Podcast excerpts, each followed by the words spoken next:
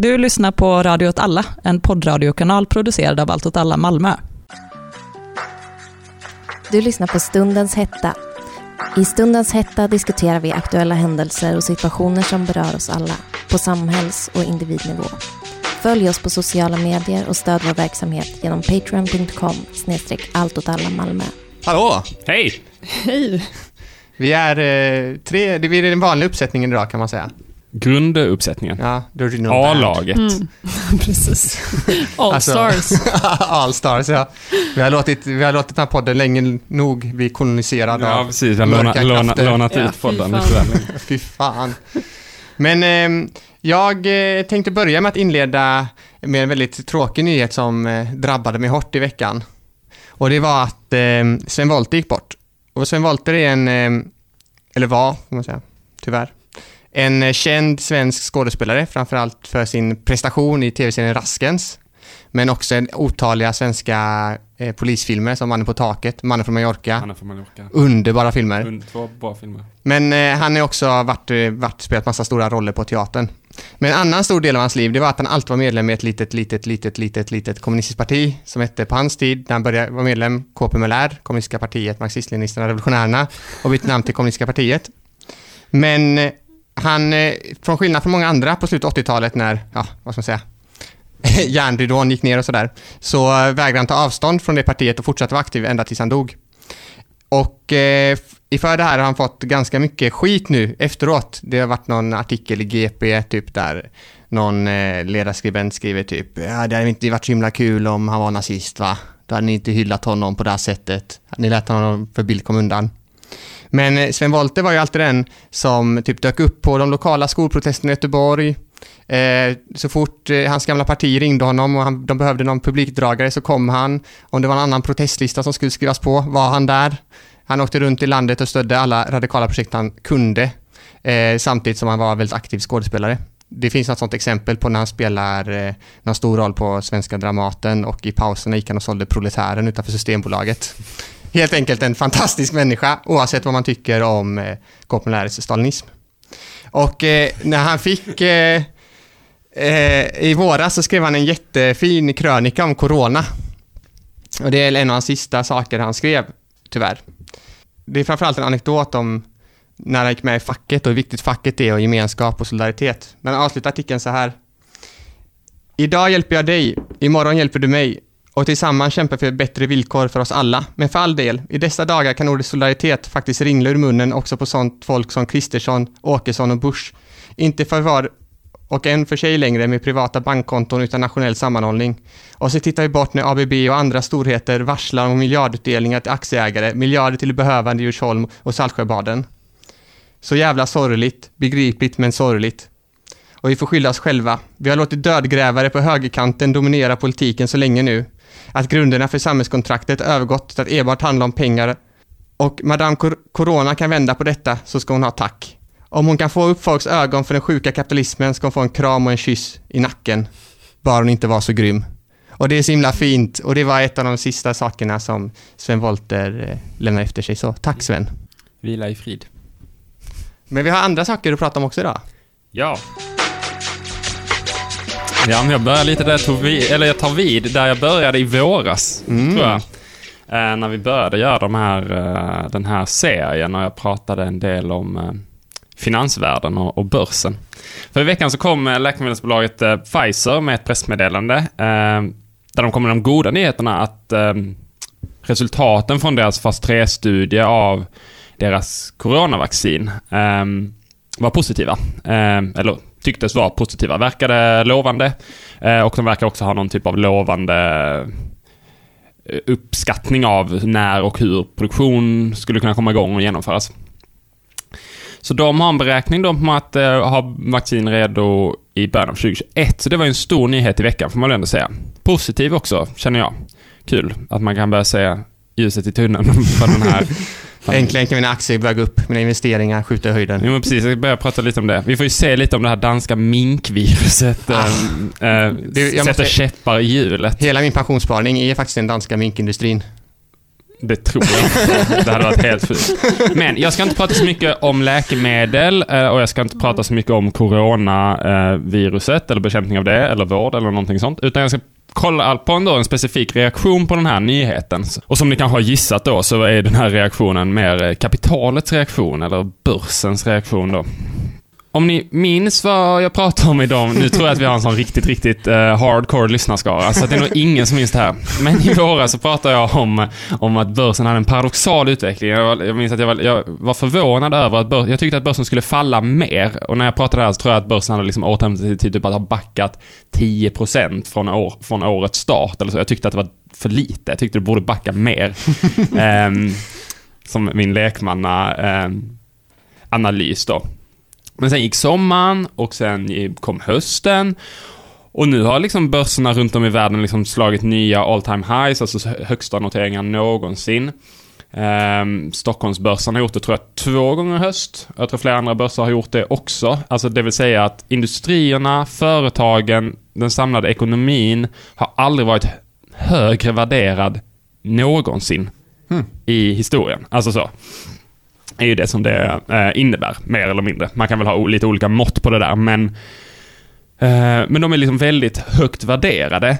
En liten parentes här, eh, som man ska säga, är ju att utvecklingen var ju så, det var ett väldigt, väldigt, väldigt stark utveckling under egentligen alla Trumps år, vilket man kanske minns från om man har följt Trumps argumentation under valrörelsen. Mm. Alltså så väldigt hö, stor utveckling och som liksom pikade rätt mycket eh, årsskiftet 1920. Och sen kom coronaviruset och allt det så dök i botten och sen så har det återhämtat sig igen. Så det har liksom varit en sån väldigt stor nedgång men som nu har följts av en väldigt, väldigt snabb uppgång. Så vad hände då i måndags när nyheten om vaccin kom? Jo, alla världens börser jublade och gick upp eh, rätt stora summor. Anledningen till att de inte gick upp mer var att det finns en ganska rolig reaktion som är så att folk, sök, att folk har investerat i det som är coronasäkert. Och vad är då coronasäkert kanske ni undrar? Gissa vad som är coronasäkert? Vaccin?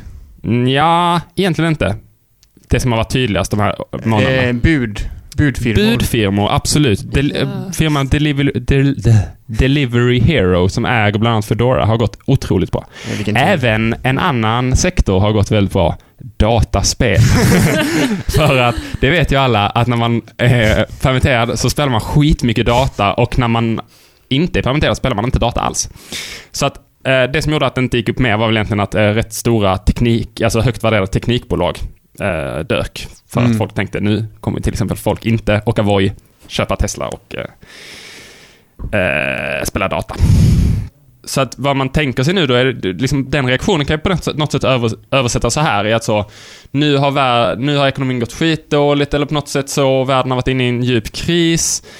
Men i januari när de här vaccinen kommer så ska vi tillbaka till den vanliga cocktailen av tillväxt, shoppinghysteri, exploatering av alla potentiella naturresurser och det är liksom lika bra att investera och som du sa Martin, det är lika bra att liksom sätta in allting i mink, alla pensionspengar i minkindustri.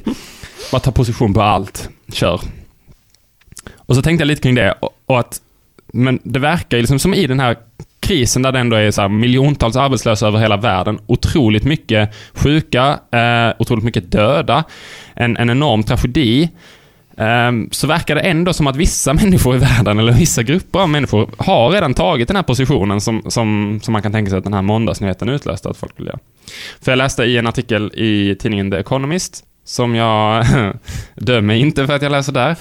Um, men den var från slutet av oktober och den hade titeln some, “Some rich people are getting even richer during the pandemic”, vilket var det jag snackade om senast också. Mm. Då pratade jag om Jeff Bezos, um, Amazon.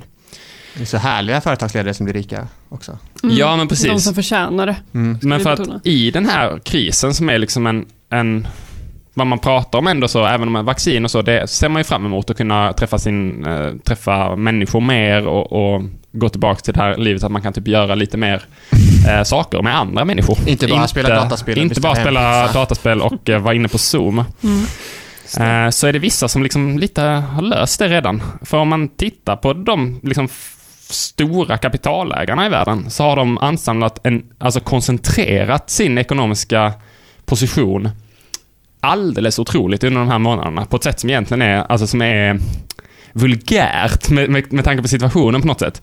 För, um, precis, den um, artikeln i The Economist som ju eh, liksom rankade lite olika. Bland annat Jeff Bezos, han har gjort det ännu bättre. Han har ju då, han är liksom 60, han är 82 miljarder dollar rikare nu än innan corona. Det är ungefär eh, eh, årlig output av landet Sri Lanka. Eh, det är liksom så, det är han rikare nu, alltså under en pandemi. Och så vidare.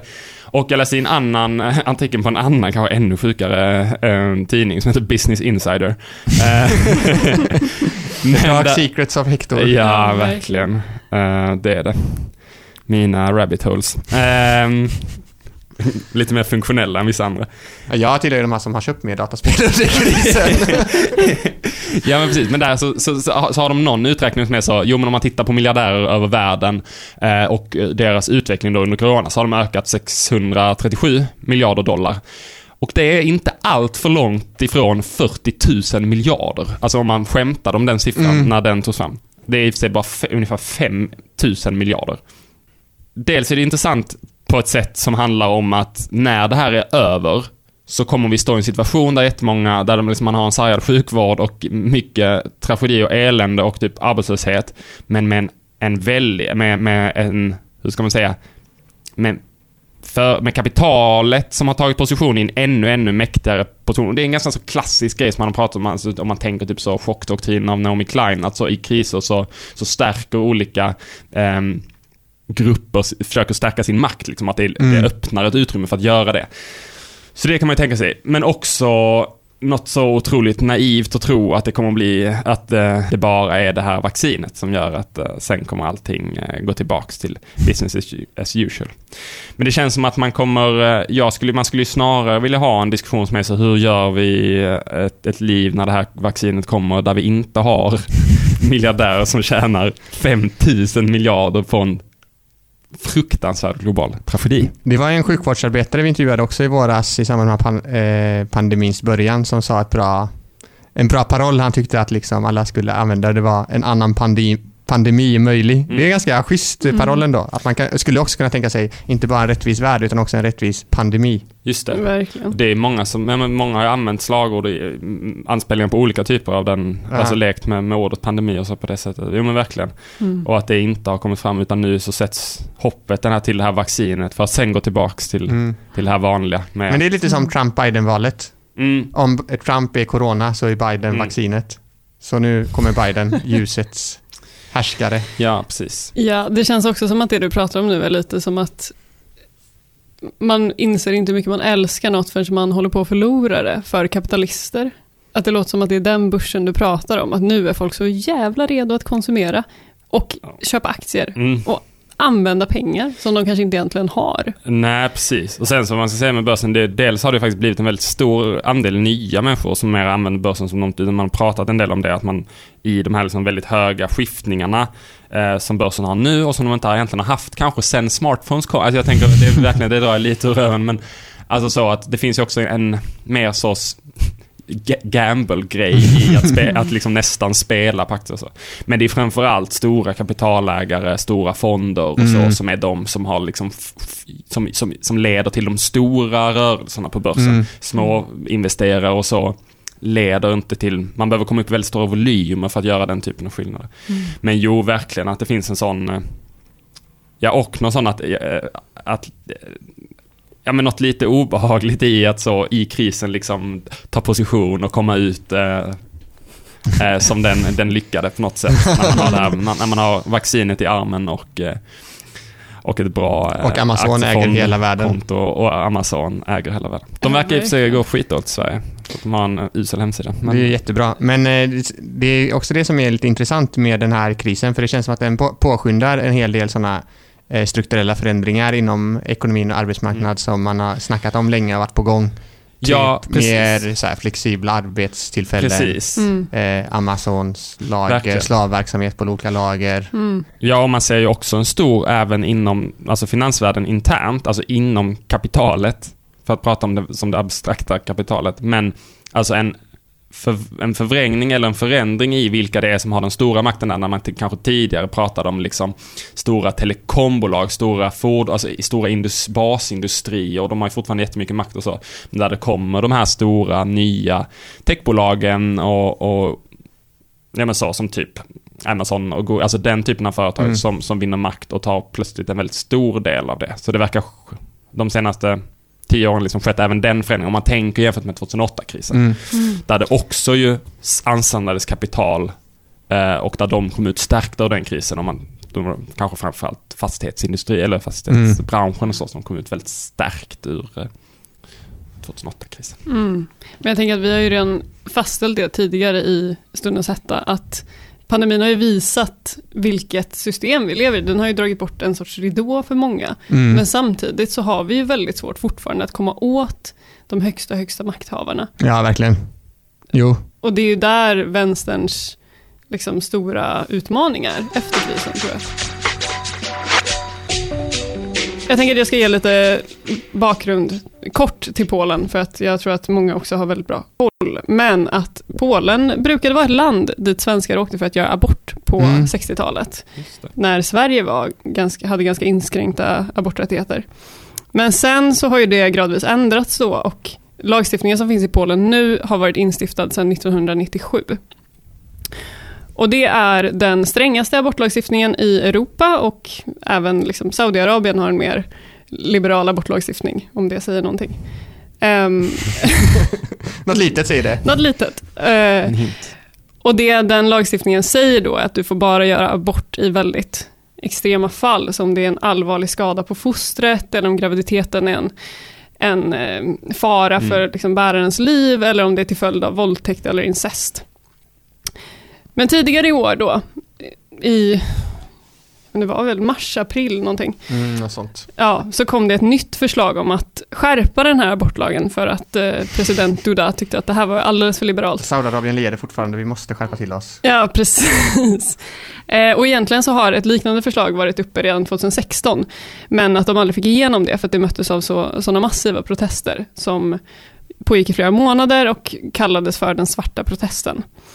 Men trots pandemi och trots ja, isolering så lägger då regeringen fram ett eh, nytt förslag om att det nu bara ska vara tillåtet att göra abort om det är ett, en allvarlig liksom, skada eller födelsedefekt som de skriver på fostret. Och i princip så 98% av alla aborter som utförs lagligt i Polen är av den här anledningen. Så att det skulle i- liksom i princip innebära ett totalförbud av alla aborter. Det nya lagförslaget som lades fram då tidigare i år gick igenom den 22 oktober efter ett konstitutionsdomstolsbeslut. Eh, kvinnorättsorganisationer beräknas att cirka 200 000 illegala aborter sker varje år i eller utanför Polen. Och lagliga aborter är ungefär 2000, så det är ett jätte, jätte eller så här, det visar ju bara på att aborter kommer ske oavsett om det är lagligt eller inte. Men nu har det här lagförslaget blivit uppskjutet och det är tack vare att trots coronarestriktioner, trots att det har varit totalt olagligt att demonstrera, så har vi sett hundratusentals människor på gatorna i Polen i liksom perioder som sträcker sig över flera dagar, ibland veckor, och att det har varit de största demonstrationerna som Polen någonsin har sett. Och att folk har totalt skitit i corona, för att det här är ju, det här gäller ju en lång framtid framöver. Ehm, vi har också sett att många demonstranter har frihetsberövats under de senaste dagarna. Och även om de har dragit tillbaka det här lagförslaget nu så fortsätter ju folk att demonstrera för att de inser att det är inte slut än och även om det, den gamla lagstiftningen som de har är bättre inom citattecken än det nya lagförslaget så är det ju fortfarande otroligt inskränkta rättigheter. Och parallellt med det här så har också president Duda lagt fram ett nytt förslag där han tänker kompromissa eh, om att okej, det är det är väl okej om vi tillåter aborter där det finns väldigt livshotande födelsedefekter. Och det jag tycker är intressant med Polen, det är för det första en väldigt tragisk utveckling vi ser och det är ju jättemycket högerkonservativa strömningar eh, som sker där och jag tror att vi Sverige skulle behöva visa kanske mer solidaritet med Polen och att EU skulle behöva ta hårdare kraftan, krafttag, även om man kan tycka vad man vill om EU. Men det jag har lärt mig om Polen den här veckan är att det inte finns samma separation mellan kyrkan, politikerna eller politiken och domstolen, utan alla faller under samma ledning. Så vi har den katolska kyrkan, vi har det inte så demokratiska partiet PIS, som står för, eller som översätts till lag och rättvisa. Och domstolar som utgörs och väljs också av partiet, lite liknande som i USA. Och då är det ju också jävligt coolt vad demonstranterna har lyckats med. Verkligen. Ja men det är ju skithäftigt och att de första demonstranterna vi såg var liksom människor i sina bilar eller på cyklar. Mm. Men det har ju gradvis liksom gått till att de skiter ju i det och att det här är så mycket mer än att bara kämpa mot den här, det här lagförslaget, utan det är ju att försöka störta en hel regering. Mm. Vilket är så himla häftigt och det känns som att vänsterrörelsen kan lära sig så mycket av mobilisering under en krissituation Verkligen. Polen. Men också feminism kan vara en sån eh, eh, mobiliseringskraft. Mm. Ja, precis. Och det de pratar om är ju också att den politiska polariseringen som man har sett i Polen innan är borta och att ju fler protester, desto fler hejar liksom på av Mm. befolkningen, ju fler joinar och att de har nu det här gemensamma målet Mm. att störta regeringen Mm. och inte, man har lagt partipolitik åt Mm. sidan. För att spinna vidare på det du sa tidigare, äh, Martin, om att inte hade kunnat ta, ta kanske position i krisen, men man har också sett i väldigt stora delar av världen, vilket vi också har följt i flera av de här avsnitten, prot- proteströrelser kanske egentligen inte är sprungna ur, ur en klassisk vänstertradition eller en vänster, från ett vänsterhåll, men som har varit liksom större än någonsin i, i de delarna av världen. Alltså, Ja. Eh, både i USA men också så i Vitryssland. Eh, nu protester i Polen och i andra delar av världen. Så det är, någonting är ju också i rörelse på det sättet. Mm. Och i Italien har man ju också Mm. anti-lockdown-protester som samlar alla italienare som vill kunna äta pizza. Precis, och jag tycker att de på många sätt har visat att det också är, är möjligt fortfarande. Att de har gjort sina protester som promenader har de Mm, kallat dem, mm. och gått med avstånd och haft masker. Och så, såklart så är det också en, en liksom hälsofara ur ett coronaperspektiv. Men det går ju inte heller att stanna av hela samhället. Och jag tänker att det här lagförslaget har ju också införts under en chock. Mm. Mm. Om vi ska Precis. prata om chockdoktrinen igen då. Jo, men precis. Och som man väl har sett i flera länder där man har försökt genomdriva en del uh, Impopulära beslut. impopulära beslut. Ja, men Mm. precis. Nej, och det handlar väl om att det blir en existentiell fråga och där det blir en värdering kring hur mycket är det värt att, att hindra den här smittspridningen i förhållande till risken att förlora de här liksom väldigt, väldigt stora Mm. frågorna till, Mm. till någon annan. Men eh, för det var ju, för några år sedan så pratade man mycket om den eh, feministiska rörelsen och eh, just att använda strejk inom feministiska frågor. För då Mm. var det ju en pro-abortrörelse kan man säga i både eh, Argentina, Irland, Irland, ja. eh, och eh, det, på Irland gick det jättebra, Mm. då fick de igenom abort. Och Argentina rörde på sig lite också och Italien var det ju mer mot kvinnovåldet som är väldigt utvecklat där. Men Mm. att det finns ändå så här, och det är väldigt, skö- det är väldigt kul att se att den globala rörelsen liksom inte har försvunnit utan legat lite i träda bara. Mm. Mm. Men kan liksom komma tillbaka. Och jag tänker att just begreppet feminism, för oss är det ju väldigt självklart att se det här som en feministisk rörelse, men jag tror att där, eh, det var någon som uttryckte det så fint i en artikel, att när Duda ställer sig emot abort så ställer han sig emot 50% av den polska befolkningen. Mm. Just det. Och det är väl just det, att enas kring en fråga som berör alla, oavsett om man personligen vill göra abort eller inte. Så. Jo, att Sverige på går sönder har ju ingen som lyssnar på den här podden missat. Det är någonting vi återkommer till ofta, de här da- dark movements vi har tillsammans där vi ondgör oss över samhällsförfall. Vi har till exempel av arbetsgivare som det kom fram nu i veckan har låst in sina anställda i ett apotealager. Till exempel, bara en sån sak. Och att eh, klyftorna mellan rika och fattiga blir allt större i Sverige. Det finns någon eh, undersökning som har gjorts nyligen, jag tror det var OECD, som visade på att eh, eh, liksom inkomstklyftorna i Sverige var väldigt stora jämfört med våra nordiska grannländer till exempel. Och en till sån liten pusselbit, ett litet bevis på Sveriges eh, förfall och nedgång och det, det mörkrets eh, liksom intåg i, eh, i, i samtiden. Det är Millenniebarnen som är en studie om ekonomisk utsatthet bland barn som Rädda Barnen har gett ut. Och den här studien är unik för de har, släppt, de har följt en hel generation under deras uppväxt under 2000-talet. Och studiens resultat är ju väldigt nedslående då. Det är som, som jag var inne på innan. Samhällsförfall och så vidare. Men i korthet så har de kommit fram till att nästan hälften av alla barn som föddes 2000 har upplevt ekonomisk utsatthet åtminstone något enstaka år under sin uppväxt. Det är ungefär 47,4 procent av barnen då. 13 procent i samma årskull har levt under fattigdom under större delen av sin barndom. Det är mer än var åttonde barn. En femtedel av årskullen som, eh, föddes, som, eh, som föddes 2000, de kom till Sverige innan 18 års ålder. Och hela 85 procent av de här barnen har erfarenhet av fattigdom åtminstone någon period. Barn till ensamstående föräldrar har en avsevärt förhöjd fattigdomsrisk, det vill säga att barn som har levt med eh, en, enbart en förälder har 87 procent större risk att hamna i fattigdom än barn som har levt med samboende föräldrar. De har 19 procents risk att eh, hamna i fattigdom. Och barnfattigdom och fattigdom generellt har ju varit ett diskuterat ämne i, i Sverige. Ett exempel är ju för några år sedan så gjorde Janne Josefsson, eh, innan han eller som ett led i hans totala förfall, en dokumentär om relativ fattigdom där han bland annat skällde på någon forskare och sa att det inte fanns. Skällde ut någon morsa för att hon rökte sig och påstod att hon kunde vara fattig för att prioriteringen var så himla konstig. Hur fan kan du röka när du är fattig? Du måste sluta röka, då har du ju råd. Du sparar ju 30 000 per år om du slutar röka.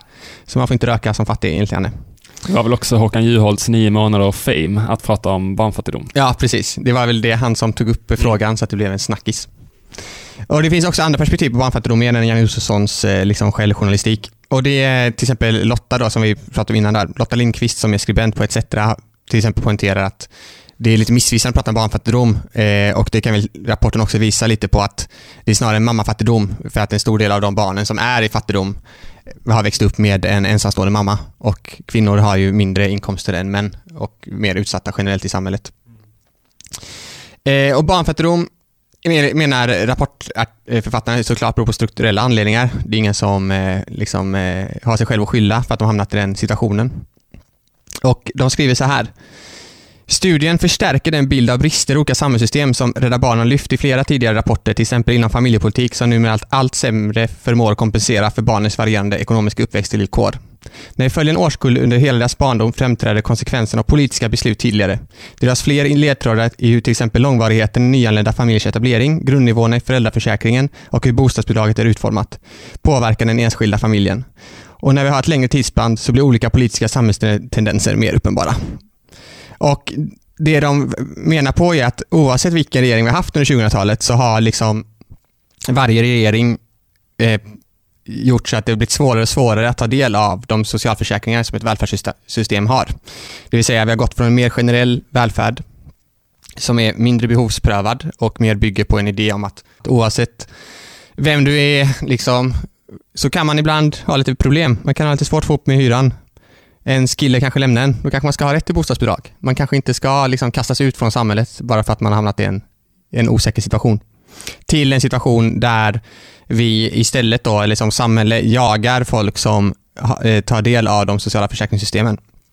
Det kommer ju nästan rapporter vet, varje vecka om det är bidragsfusk, det är eh, eh, eh, liksom artiklar om hur folk har utnyttjat våra välfärdssystem, men det är inte aldrig så mycket artiklar om de människorna som faktiskt tar del av de här välfärdssystemen. Eh, och sen har ju också flera granskningar visat att det här välfärdsfusket i relation till andra Eh, ekonomiska brotts, ekonomisk brottslighet är ju väldigt litet. Det finns liksom en befolkning i Sverige som man helt enkelt skiter i oavsett om man kallar sig eh, sosse eller moderat. Och att man har en politik som mer och mer utstänger stora delar av samhällets befolkning eh, och särskilt då de som har det ekonomiskt svårt. Och synen på fattiga har också förändrats till att, som jag sa innan, jaga de som går på bidrag, alltså att man har fler och fler kontrollmekanismer för att kontrollera att man verkligen förtjänar att ta del av de här fantastiska hundralapparna varje månad. Och det här tänker jag kan, skulle kunna vara, dels är det ju en, bara en sån, fan vad deppigt, fan vad hemskt, men samtidigt skulle det också kunna vara ett sätt att mobilisera människor för, för något annat.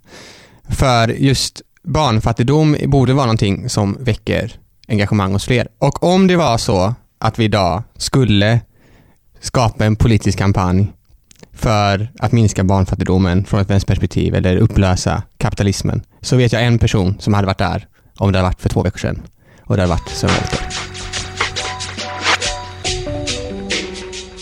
Eh, men med de orden från, eh, fina orden från Martin så tänkte vi väl runda av veckans avsnitt. Vi har pratat lite om finansvärlden och börsen. Vi har pratat lite om motstånd mot abortmotstånd i Polen som har varit framgångsrikt och nu eh, sista så pratade vi om barnfattigdom. Och inte att förglömma även en dödsruna över eh, Sven Wollter. Men med det så tar vi nog helg fredag kväll Ja, eh, och tackar för oss. Tack så mycket. Hej då! hej då! Hej då! Följ oss på sociala medier och stöd vår verksamhet genom patreon.com snedstreck allt åt alla Malmö.